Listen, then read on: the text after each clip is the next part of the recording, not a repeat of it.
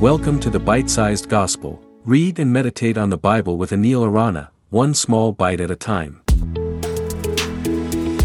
Hello and welcome to the Bite Sized Gospel. Today we will reflect on John 4 20 to 26. Listen. The Samaritan woman said, Our ancestors worshipped on this mountain, but you Jews claim that the place where we must worship is in Jerusalem. Woman, Jesus replied, Believe me, a time is coming when you will worship the Father neither on this mountain nor in Jerusalem. You Samaritans worship what you do not know. We worship what we do know, for salvation is from the Jews.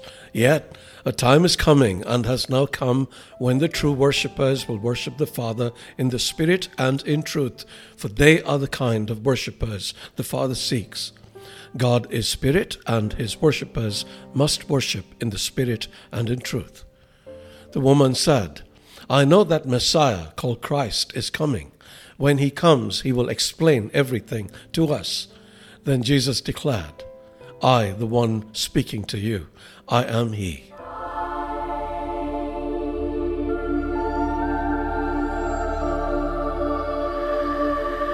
Here we have another profound conversation between Jesus and the Samaritan woman that will transform us and how we practice our faith completely if we understand it. As we have already learned, the Samaritans and Jews had a long standing history of animosity. This was partly because of differences in religious practices and places of worship. Recognizing that Jesus was no ordinary man, the Samaritan woman expressed her confusion about where the proper place of worship should be the Samaritan mountain or Jerusalem. Jesus' response was startling. Neither, he said.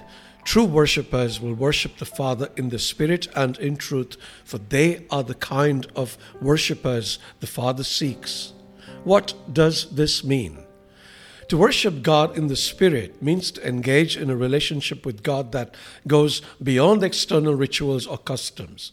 We often confine God to a physical location, be it a building or a room, but God cannot be confined.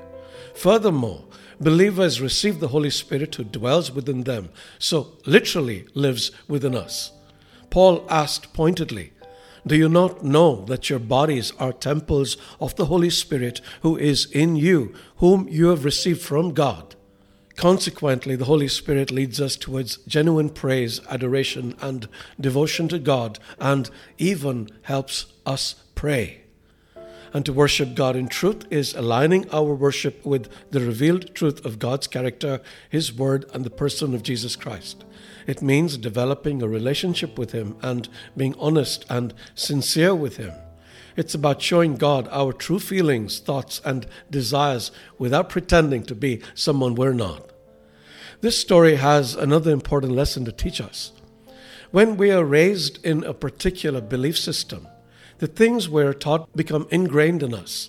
Consequently, we are not very open to listening to anything that contradicts our beliefs, much less be open to accepting it. However, look at this woman. Though she brought up the division between Samaritans and Jews, she was open to the things that Jesus, a Jew, said. As a result, her life changed forever. Are you open to the things Jesus says, crazy as some of them might sound? Listen with an open mind, and you will discover the truth and the truth, as he will soon say, will set us free. I gave an hour long talk on worshiping in the Spirit and truth a few months ago, and if you want to gain a deeper understanding, I suggest you watch it. You will find a link in the transcript. God bless you.